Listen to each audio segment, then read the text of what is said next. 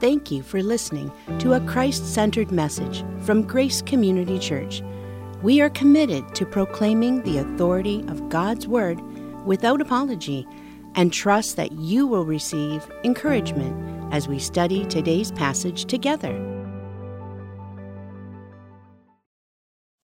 Acts chapter 20 this morning.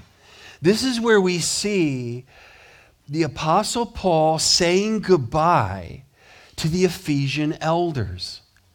And this is such a monumental text. And as we look at this and we think about how hard it is to say goodbye to loved ones. Now, if you're saying goodbye to somebody that you don't really like that much, it's not that hard. Like, hope I never see you again, see ya, and pass you in traffic, like, wow, I hope I'm never behind you again, or whatever it might be. But when you're saying goodbye to a loved one, and you truly don't know, do we really know, will we see one another again next Sunday? Are we guaranteed that? And that kind of weight, just that I got to be here on that Sunday, and then I was trying to share that at the end, and my lump in the throat, and even the little young man helped me a little, be like, why is he crying? What's wrong with the guy? You're like, is he off his medicine again? What's going on here? Help him out. It's the whole weight of these are the people that I love. These people love me. We love the Lord. He's been so good to us. And we're going to share this love with brothers and sisters across the ocean. Like, this is incredible. We get to be part of this. Just overwhelming. This is what we see unfold in this text. Paul wants to be in Jerusalem by the day of Pentecost. It has it in the context. He's gone through great trials, great difficulties. So in his travel, he's moved it into high gear. He has somewhere to be. Acts chapter 20, if you follow along there in your copy of God's Word, Luke records for us, he says, now from Miletus, he, the Apostle Paul, sent to Ephesus and called the elders of the church to come to him. And when they came to him, he said to them, you yourselves know how I lived among you the whole time from the first day that I set foot in Asia, serving the Lord with all humility and with tears and with trials that happened to me through the plots of the Jews. How I did not shrink from declaring to you anything that was profitable and teaching you in public and from house to house, testifying both to Jews and to Greeks of repentance toward God and of faith in our Lord Jesus Christ. And now, behold, I'm going to Jerusalem, constrained by the Spirit, not knowing what will happen to me there, except that the Holy Spirit testifies to me in every city that imprisonment and afflictions await me.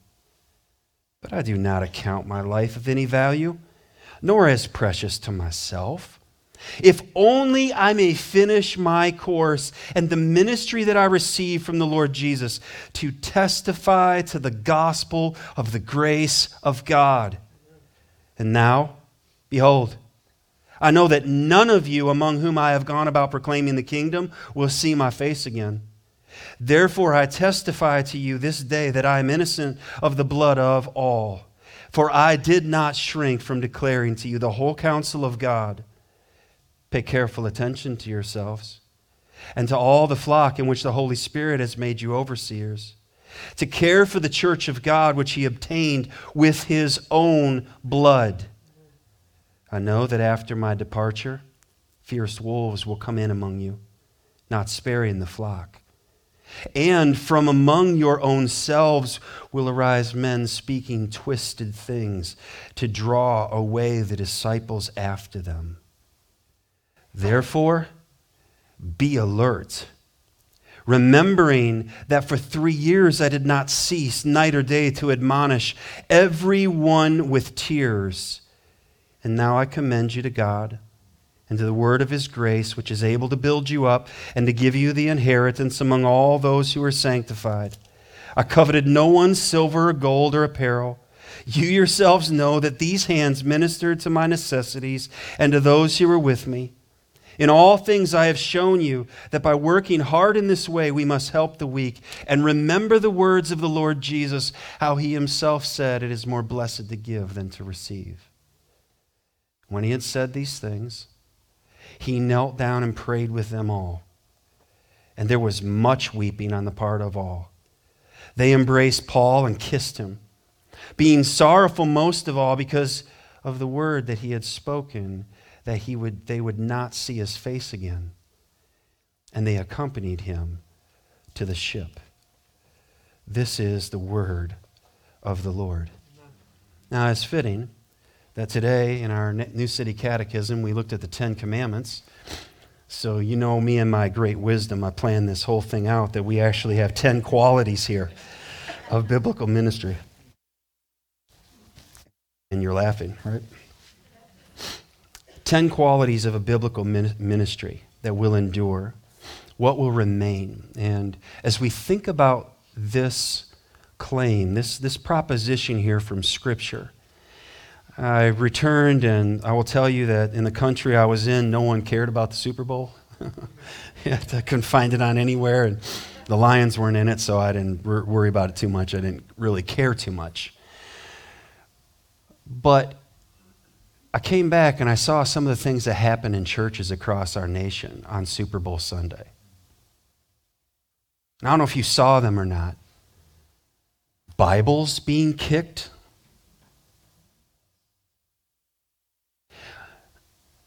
I won't go on and waste your time with the things that were being done to attract people, to make people choose to go to church instead of just missing out for Super Bowl parties. But I will tell you something. What if the Apostle Paul was to walk in a church doing those kind of shenanigans? Let alone Jesus to walk in and see, this is the church that I shed my blood for, and that's my word, and I'm the word made flesh, and you're handling it how? That my word and my church has become subservient to a sport that most of the world doesn't even give a rip about? 10 qualities of a biblical ministry that will endure and not be relegated to out of date, out of taste, and out of touch with reality.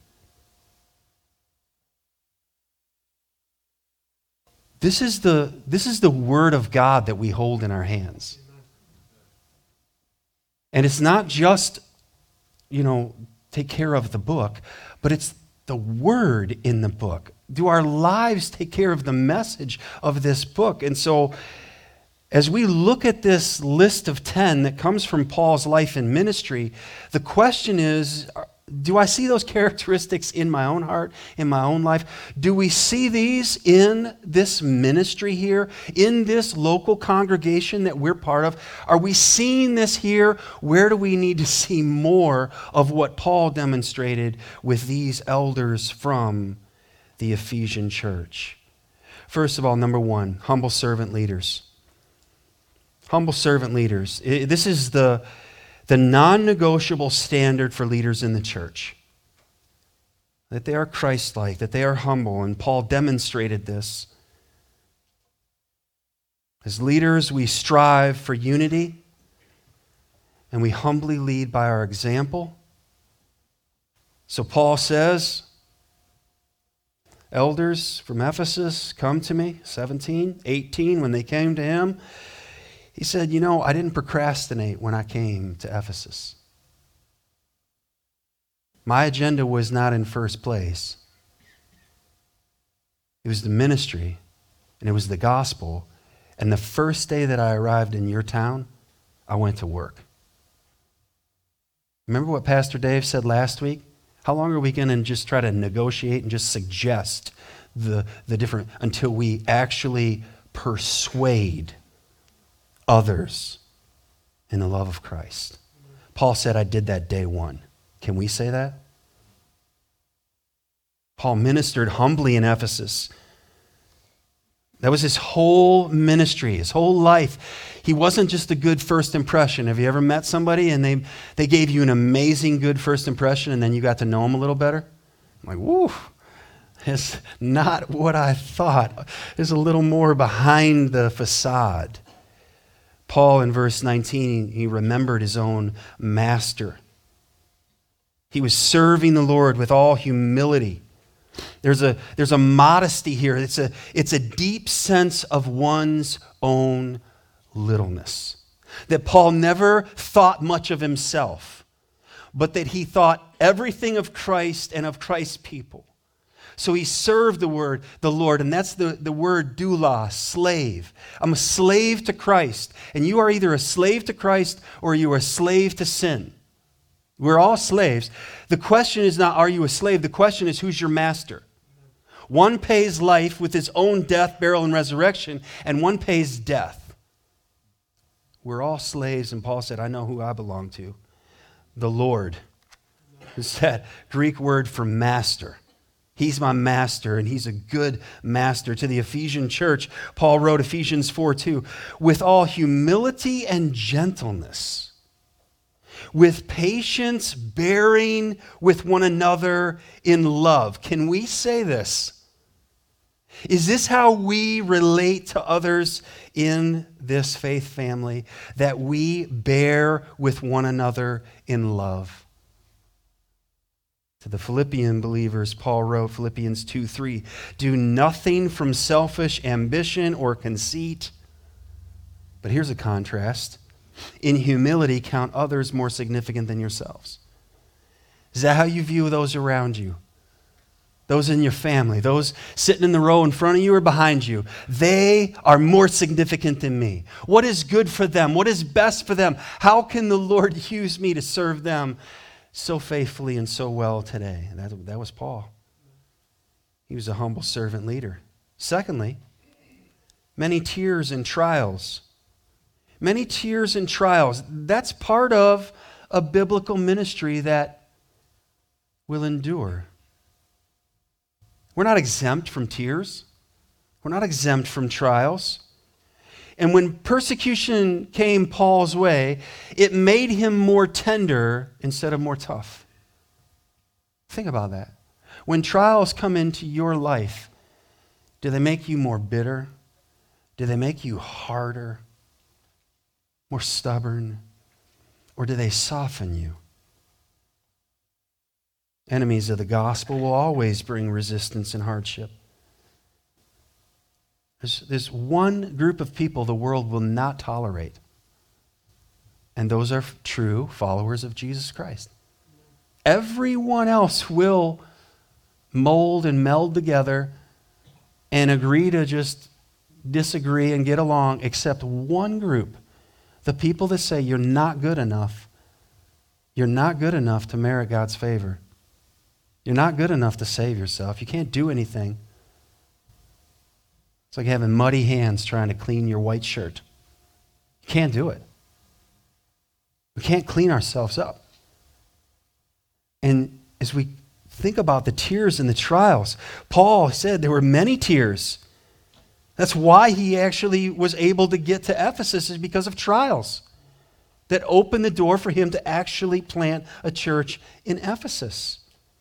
He knew what the psalmist said, Psalm 126 and verse 5, those who sow in tears shall reap with shouts of joy. Those who sow in tears shall reap with shouts of joy. Paul had a great concern for the genuine believers in the church. So he would weep for them. He carried the weight of those believers that he loved. He knew they loved the Lord.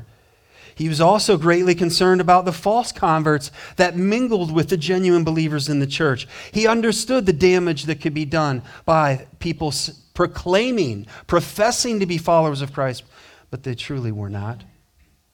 And Paul also maintained a heart for those who were without Christ. He didn't become preoccupied with only his friends in the Lord, only believers, but he had a heart for others. That's a heart that is sacrificial. Paul knew tears, he knew trials, Great testing. Some of you have been through or maybe are going through great testing right now. A difficult time of trial. It was Paul's countrymen that were plotting. They were lying in wait for the opportunity for Paul to come visit. That just earlier in the chapter, Acts 20, verse 3, there he spent 3 months, and when a plot was made against him by the Jews, he was about to set sail for Syria. He decided to return through Macedonia. So this is everywhere Paul went, that his own countrymen were out to get him. They hated him for his message. In 1 Corinthians, he wrote, he said, 1 Corinthians 16, verse 8, I'll stay in Ephesus until Pentecost, for a wide door for effective work is open to me, and there are many adversaries. I'm up against it. Everywhere I go, there's a wide door of effective work, but there are many adversaries. Paul encountered persecution everywhere he went. But he maintained a tender heart toward his enemies. How hard is that for us to do? Somebody wrongs you. Somebody disappoints you. They let you down. How do you think of them then? How do you pray for them? How do you treat them? Paul, he said, a ministry that will endure many tears, many trials. And thirdly, he says there will be a faithful proclamation of the gospel. A faithful proclamation of the gospel. And we see this in verses 20 and 21. As soon as Paul hit the ground in Ephesus, he was telling people about Jesus. He did not shrink from declaring to them anything that was profitable. Loved ones, we're not just saved by the gospel. We're sustained by the gospel. We need the gospel every day. And it's very important that you understand what is the gospel. Even when we receive folks into membership, that's one of the questions on a membership application. Do you understand what the gospel is? The gospel, and let me just refresh all of our memories in this, okay? The gospel is not something we do. The gospel is a message about what God in Christ has done. The gospel is a message. This message is proclaimed, and the gospel does not include a response to it, but it demands a response about it. If you're not clear on the gospel, then everything in your Christian life will be foggy and very upside down because you will mingle works with grace. I want to be a Christian and I want to try harder. I want to do more and I need to go to church more and I need to read my Bible more and I need to share my faith more. And your works will be connected to gospel, but that's not the gospel. The gospel is good news.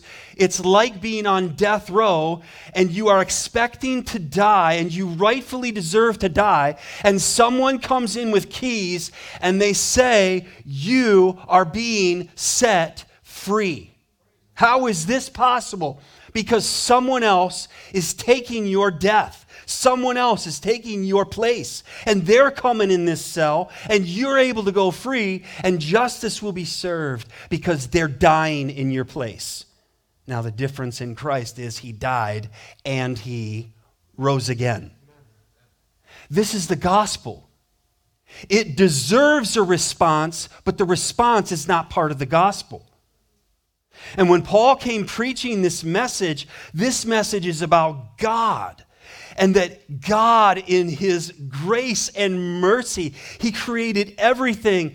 And then Genesis 3 happened, and our sins separated us from a holy God. And sins cannot be removed by doing good deeds. So paying the price demanded and deserved for our sin, Jesus came, and he lived a sinless life. And he chose the nails, and he was hung upon a cross, suspended between heaven and earth, between God and man. And he bore our shame, and he bore our punishment, and he bore the wrath of God. And he laid down his life, and they crucified him. And then he was buried, and then he rose again, so that everyone who turns from their sin and trusts in the Lord Jesus Christ alone is given life that never ends. And I'm wondering, church, can you share the gospel in 3 minutes? Do you have such a love for and a grasp of the good news of salvation that it's on the tip of your tongue wherever you go? That's why we ask the question, what is the gospel? Because the gospel is not about what we do. The gospel is about what he did. Past tense, which connects to present tense. What he's able to do for you. What he is able to do for anyone. Death row or living the American dream like everything's fine. But you just don't have Jesus. What do you need? The gospel. This is a message. Paul said, I came declaring to you. He didn't hide it. It's actually kind of reflective in the tone that I just had and the volume that I just had. That Paul came and he had a message. We've used this analogy before, but if you had the cure to cancer, would you quietly go down the cancer ward? Would you go to Karmanos and just whisper everywhere you went if you had the cure to cancer? If you had the cure of cancer and it was freely available to anyone who wanted it, wouldn't you step in the door with a little bit of volume in your voice? Wouldn't you want to be there in room after room with a cure that someone else provided? Or would you just hang on to that for another day? Think about this, because the disease of sin has affected all of us. We die without Christ, and we're separated from him from all eternity. And so Paul said, I didn't shrink back from this. I came to you on mission, and I proclaimed. I was a herald of this message. He said, I was teaching you. Public ministry, private ministry. He would go into the public setting, and then he would go into small groups, house to house, and he was constantly, his life was poured into this. He said, I was testifying. The root of that word is witness or martyr. This message is for sinners. It was for Jews. It was for Gentiles. It was for everybody. It's the same Lord who will save anyone who will come to him. Acts 4:12 says, and we must be saved by this Jesus Christ. It's a message testifying about the one to whom we are all indebted. We are all indebted to God, and about the one who came and became the substitute, the payment for all who would repent toward God. Do you understand what repentance is? So repentance is not the gospel. I'm going to go back to this. Repentance is a right response to the gospel. The gospel is God created you, and you committed treason, and so did I, and I deserve to be punished, separated from God. And Jesus came, and he paid that penalty. The right response is not, that's interesting. Well, thank you for sharing that. The right response is, he's right. I am guilty. All those 10 commandments we went through, broke them all. Commandment 1, put God first in all things all the time. Okay, who's going on to number 2, right? Let alone 3, take the name of Lord your God in vain.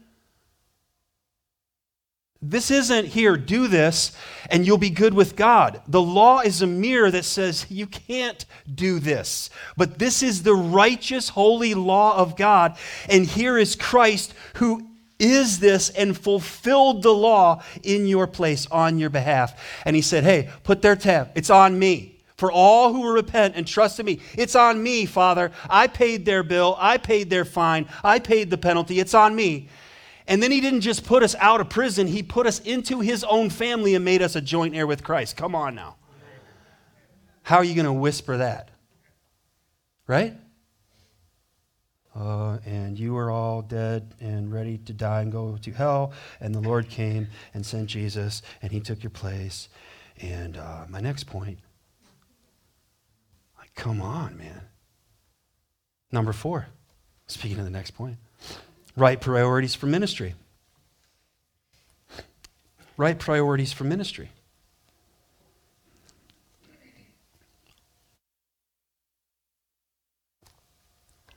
Paul was yielded to the Spirit.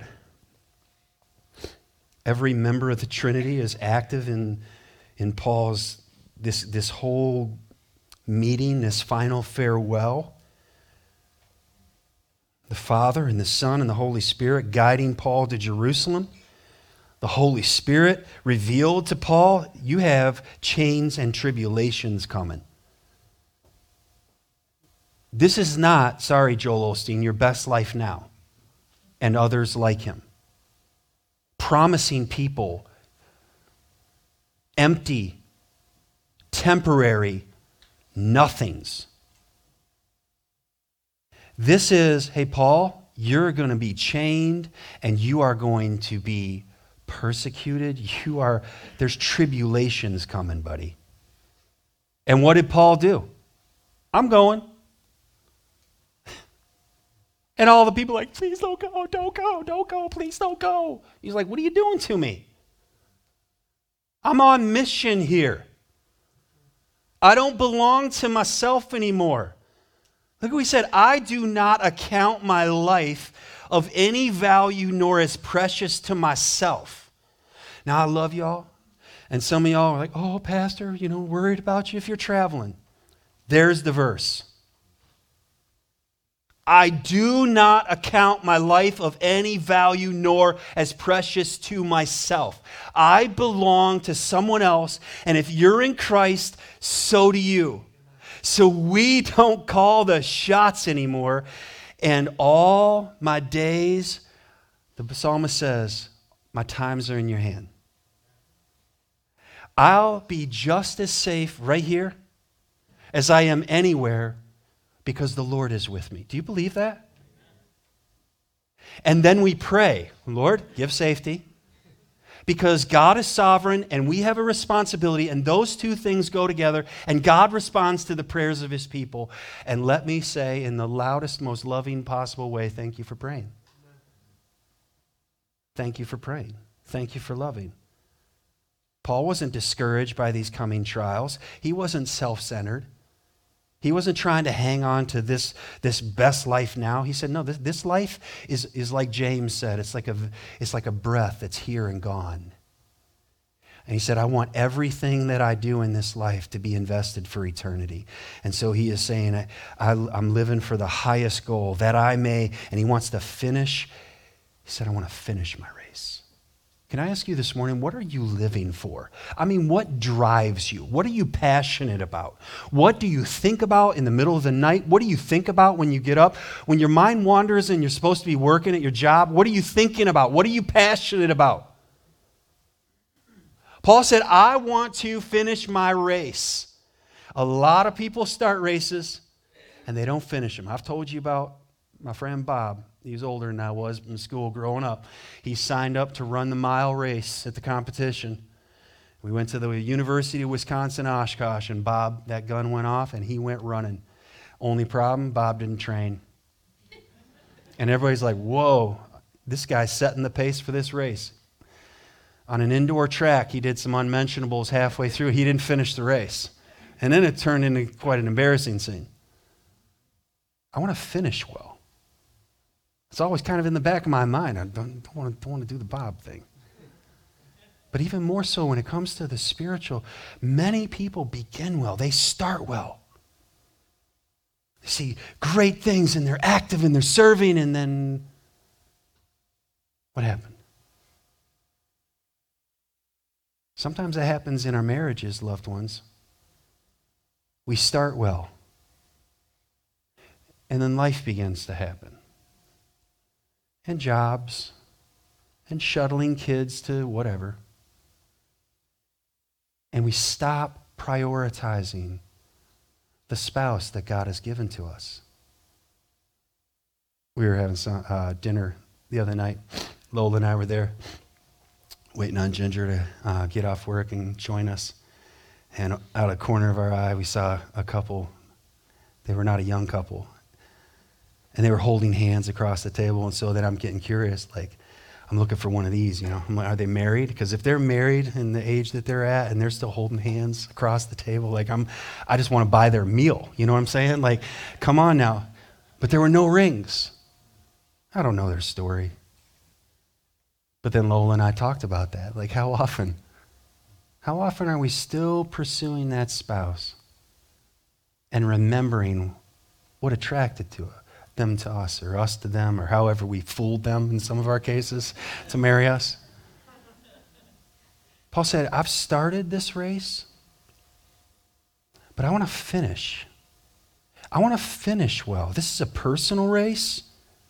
This man, Paul, he battled depression, anxiety, but his goal was to finish with joy.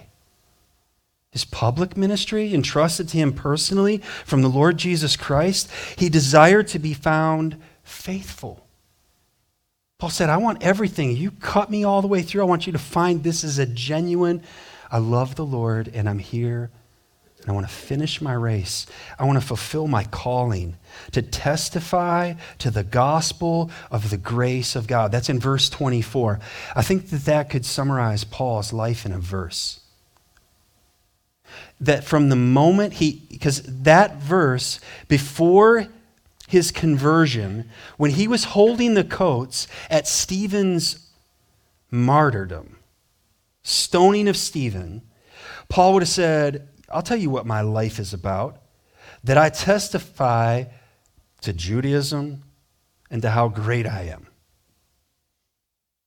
And I'll run out anybody that worships or follows Jesus of Nazareth.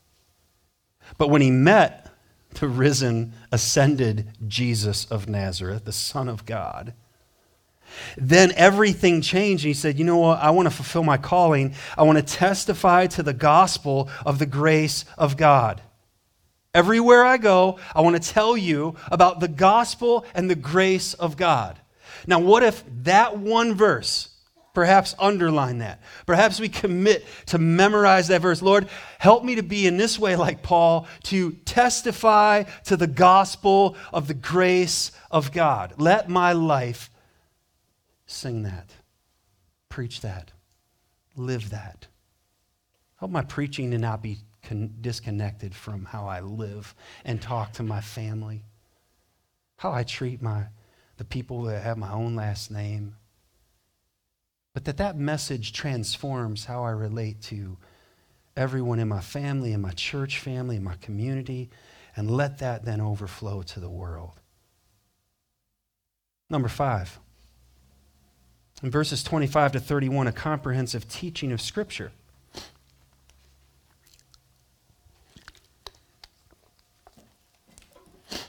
A comprehensive teaching of Scripture. This is it. This is one final meeting.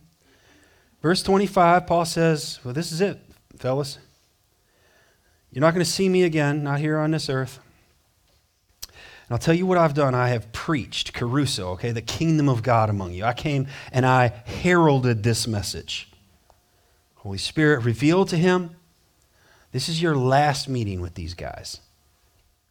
When I encourage other pastors and preachers, when I think of my own responsibility, that every message preached to, like, this is it. What if this is the last message that I deliver? Then bring it. Swing for the fences. Like, put it out of the park.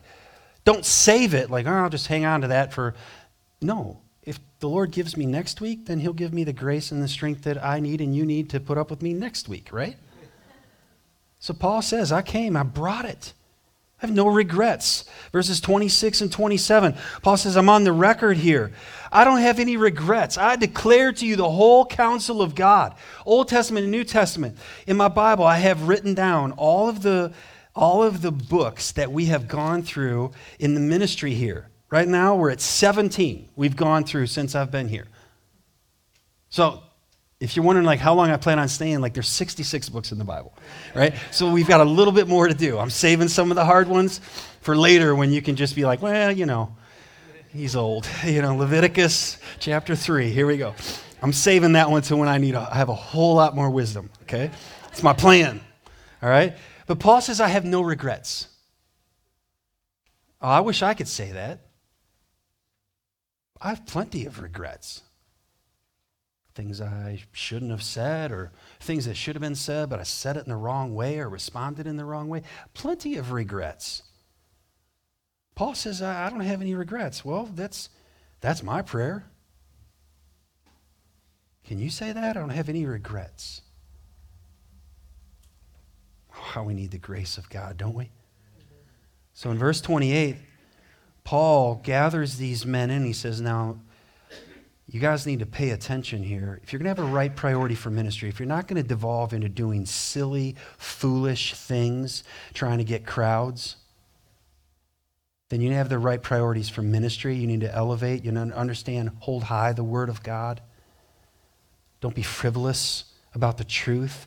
And he says this, you need to watch closely. First of all, pay attention to yourselves. Pay attention to yourselves. That's where, as a pastor, that's where the message has to begin. If you're given the joy, that privileged position of teaching, the message is first of all preached, taught to your own heart.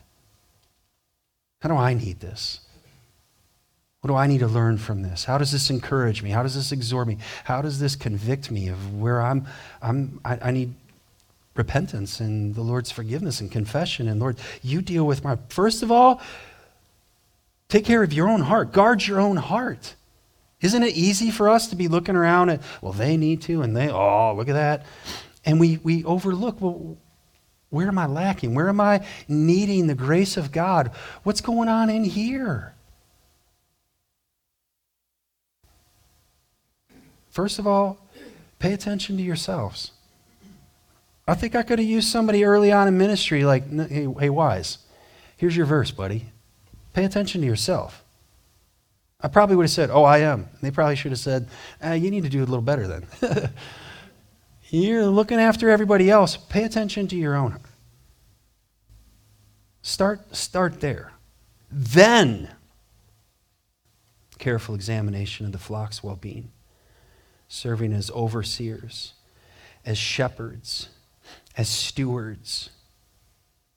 There's a responsibility for these elders, and Paul reminds them, here's your job description, your overseers, that's the word episkopos. You have a responsibility to look over the congregation.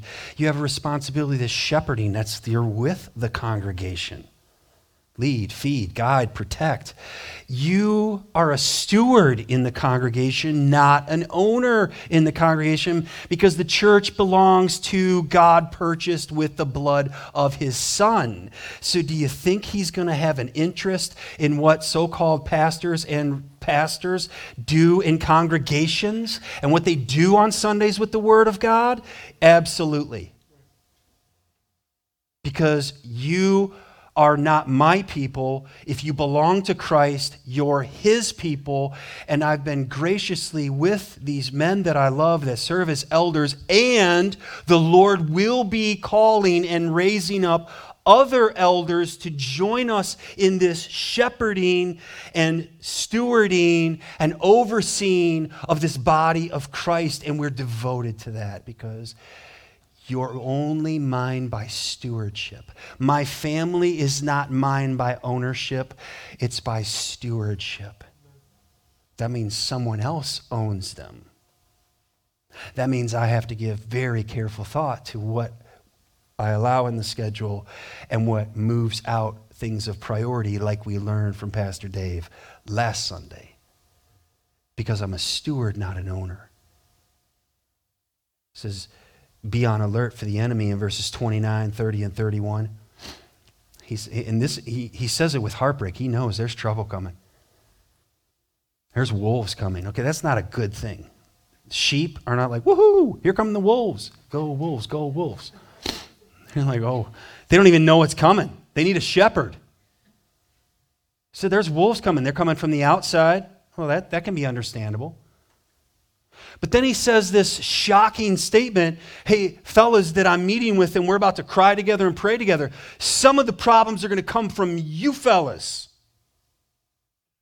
From up inside the congregation, you will be teaching things and messing with people's minds and leading them astray instead of leading them in righteousness. And you know who you want them to follow? Not Jesus. You want them to follow you. You want them to say, he is so great. He is the man. He's it. What would we be without him? If that him is any other than Jesus, you're in trouble.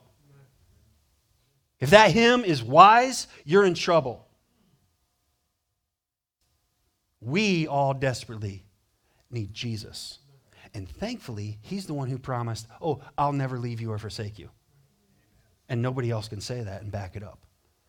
Jesus does. So watch out. Speaking twisted things, seeking to draw away the disciples after themselves. Here's my book. Here's my thing. Here's, We're following Jesus.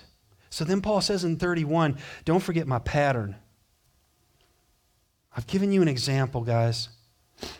It's the same thing he said to the Corinthians. Imitate me as I imitate Christ. Do you like when someone mocks you? Do you like when someone mocks you? Like, cut it out. Cut it out. Like, oh. Some of you have those children, or you were that kid to your parents, and then you get it back when your kids come along. You're like, oh, man, I've seen this somewhere before. Oh, yeah, that was me, right? Paul says, don't forget my pattern. Don't forget my warning, my example, my teaching, my life, my tears. Don't forget, don't forget, don't forget. Sounds like the Apostle Peter. I reminded you, and I wrote a letter to remind you, and reminding you, and reminding you, and stir all these things up by way of reminding you. You know he was writing to men, right? What was that you said again? Like, I forgot. That was a joke, okay? Number 6, integrity and leadership. Integrity and leadership. We see this in verse 33. Paul says, I coveted no one's silver or gold or apparel. I am not in ministry for the money, for your stuff. And all those guys knew that to be the truth. He set the right example. He wasn't disqualified from ministry. He was a faithful man of God. And you see what he's doing to these other elders? He's saying, I'm leaving. I'm about to get on that boat over there. And I've left some footprints. And I expect you to follow them. Imitate me as I imitate Christ. And if I'm ever off track, keep your eyes on Jesus. And pray for me, I'll come back on track. 2 Corinthians 2:17, Paul says, he said, for we are not like so many. How about 2024? Peddlers of God's word, using the Bible to entertain people, to get crowds. Peddlers of God's word. But here's the contrast. Paul says, as men of sincerity, as commissioned by God, in the sight of God, we speak in Christ. That is a great prayer, to pray for me or whoever comes to speak, or that our young men would grow up in the congregation to be men like this. God, help our pastors, help our elders, help our young men who grow up are called into the work of God, never to peddle the word of God, but be men of sincerity, they are commissioned by you, and in the sight of God, help them to always speak in Christ. That's integrity. Number 7, sacrificial giving. Sacrificial giving, that instead of Paul being a taker, like the false teachers were, Paul was a giver. He worked to provide his own needs. He wasn't lazy. He shared with his fellow laborers. He was generous. And he shared with those who were even outside of his team. He supported the weak. This is true love. So Paul exemplified the giving that was obedient to the teaching of Jesus. And here we have in Acts 20:35, this is a quote that Paul gives of Jesus that's not found anywhere in the Gospels. And he said, but this is what Jesus said. It's more blessed to give than it is to receive. And Paul took Jesus at his word and he lived it out. There were some times where Paul wouldn't even take money from wealthy because he said, I don't want to confuse anybody. I don't want you to think that you bought me. So keep your money, give it somewhere else, but you're not giving it to me. I'm not taking it from you because I don't want you to think you own me. I'm owned by the Lord Jesus. And when you are with people like this, can I just... It was mentioned even in our video today, the sacrificial giving of God's people. Pastor Doug even kind of alluded to that. He mentioned that, dealing with Christian giving. That it comes from the heart. We're motivated by love. We're not motivated by guilt or what somebody else does, but we're actually given out of gratitude. Then he says this in number 8 in verse 36, fervent prayer. There they are. They're about to pray together. They gather. Paul gathers with these church leaders. And it's all wrapped up in prayer. That's one of the things before sending me out, we prayed together. I landed where I was, and before I left, you know what we did? There it is. Prayed together. They knelt down. There's his posture. He doesn't gather around like, kneel down around me, I'm Paul, and I'll put my hands on all of you, and bless you, and here's my coat, you know, and do all this stuff. He doesn't do that. He kneels down with them all. What humility we see there. He prayed with them. Yeah, I'll pray with you and you and you, but you're out. You're a little difficult. No, prayed with them all. Fervent prayer. I'll say it again. Thank you for praying. And you just keep praying. And we just keep praying, and we gather in small groups, and we pray, and we take all of our burdens and all our requests to the Lord, and all of our blessings and all of our praise and adoration. Number 9, abiding relationships. Verses 37 and 38. You can see that Paul's life has had an impact on these men. You see, they love him. It's my biblical example of it's okay to cry together, right? That's a good one. I need this verse. Like Joseph wept, Jesus wept, and you know, here we are. Paul wept. A biblical ministry that endures will not be all about us. It'll be selfless. It'll be about those around us. There's a real manifestation here. We can see it of friendship. You can just see it on display. They're sorrowful. They're doing that Middle Eastern kissing one another on the cheek. They're hugging. They're embracing. They wept freely. They're not holding back. They embrace one another. There's true sorrow here when they're saying goodbye. And when we say goodbye, it's often goodbye for now, right? You hear that. June always says that. Well, goodbye for now. But here they're actually saying goodbye for this lifetime. This is it. But that wouldn't be the final goodbye. Now, if you're looking at the text, you're thinking, now, wait a second. You skipped a verse. You're right. Verse 32. Number 10, an unwavering commitment to the authority and sufficiency of the Scriptures. This is what anchored and grounded everything else that we're talking about. That when the word of God is clearly preached, the voice of God is truly heard. So here in verse 32, Paul commends them. This is what he says to them. This is what, there's only been 2 other ministries that I've served in, and this was the text that I preached. And now I commend you when my time ended with them. Now I commend you to God and to the word of his grace, which is able to build you up and to give you the inheritance among all those who are sanctified. Paul is leaving them, but they're not going to be alone. What does it mean that he commended them? It means to place alongside, to deposit for safekeeping. When you travel in another country, you have your passport. You don't leave that out on the table while you use the restroom at the restaurant.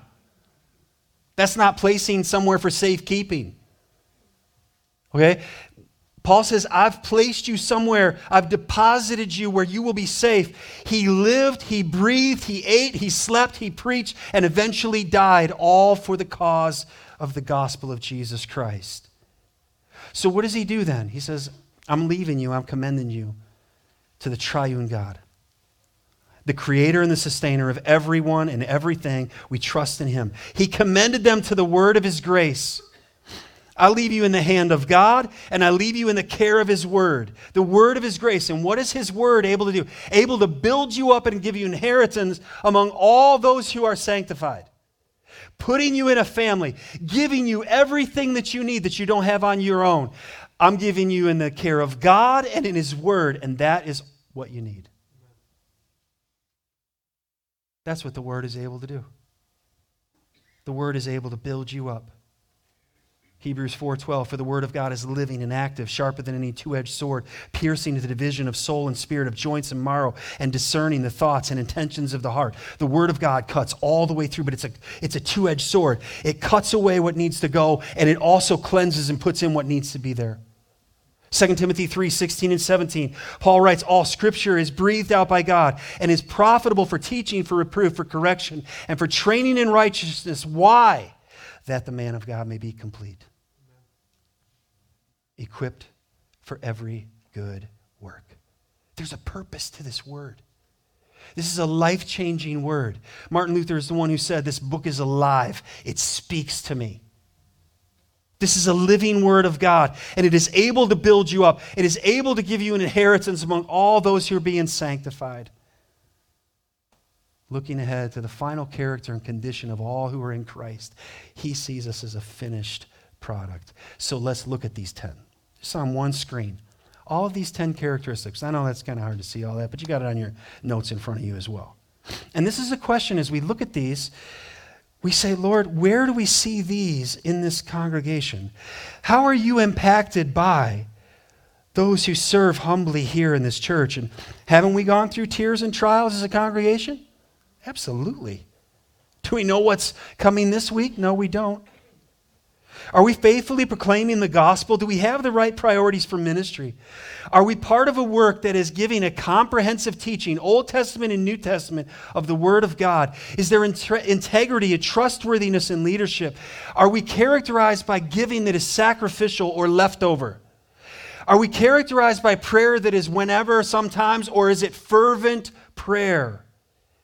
Do we see lasting relationships in the congregation that don't just get abandoned when somebody does you wrong, but that we learn that's what the grace of God is for in those moments, those difficult moments? Do we have an absolute commitment to the authority and sufficiency of Scriptures, God's Word? When Paul's life came to an end, it's a summary of his life, and he writes to Timothy in these final words, Timothy, I'm already being poured out as a drink offering. The time of my departure has come. I have fought the good fight. I have finished the race. I have kept the faith. Henceforth, there is laid up for me the crown of righteousness, which the Lord, the righteous judge, will award to me on that day. And this is what I love, and not just to me. Wouldn't that have been easy for Paul to just end on, there's a crown waiting for me? Timothy, pay attention. Sit down, sit straight. Listen to me, boy. He says, oh, it's for me, but not only to me, but also to all who have loved his appearing. Oh, church. Are we living in a way that shows we're loving, we're looking for, anticipating his return? This is what it will look like in our lives, individually and corporately. How do we respond to this word today? You're either here and you have been purchased by the blood of Christ. You belong to him. And this is your passion. None of us are perfect in this, but this is our desire.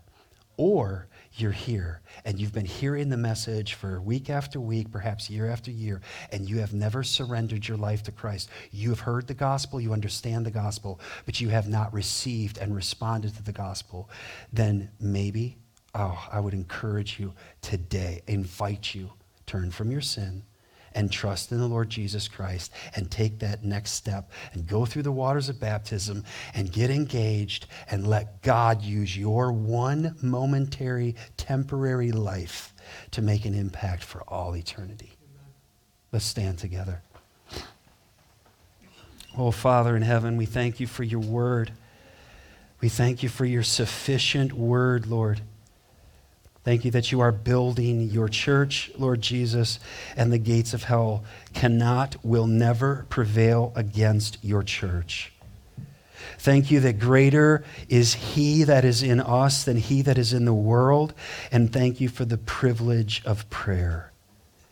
I pray, Lord, that you will build up those, all who are in Christ today, that we will hear this word, and that we will embrace this word by your Spirit, and you will help us, enable us to live out in obedience to your word. I pray for those who have never turned from their sin and trusted in you, that today would be their day of salvation, that today would be their day of finally getting right with you, God, admitting their sin and confessing Christ as Lord. Help them to receive the gospel and then believe the gospel and then testify of that. Let us know so that we can help them take those next steps of obedience. Lord, we love you. We want to be this kind of a people, a ministry that endures, that makes the most good, bringing glory to you and good to all who are around us, for the honor and glory of Jesus, in whose name we pray. And all God's people said, amen. Thank you again for listening to Teaching from the Word at Grace Community Church. We are located in Richmond, Michigan. You can find us online at mygracechurch.com. Please subscribe and follow us at My Grace Church. It would be greatly appreciated if you would take a moment to rate, like, and share this message. We want you to always remember that you are loved.